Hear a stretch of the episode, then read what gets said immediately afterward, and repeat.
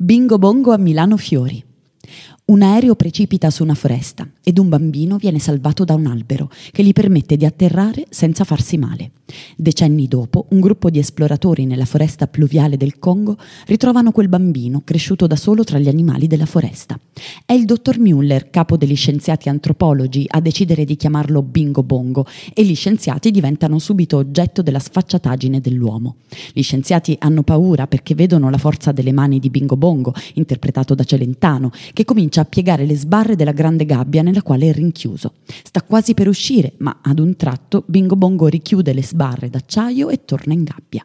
Celentano gira per tutta la città di Milano per recuperare la sua casa, l'alberello, ma il dottore lo riporterà al punto base e lo difenderà a Milano Fiori, centro commerciale e direzionale tra Rozzano e Assago costruito tra gli anni 70 e 80 in piena esplosione da nuove costruzioni che investirà anche l'Interland milanese, tra cui la zona sud, e che proprio Celentano canterà nella sua celebre canzone Via Gluck.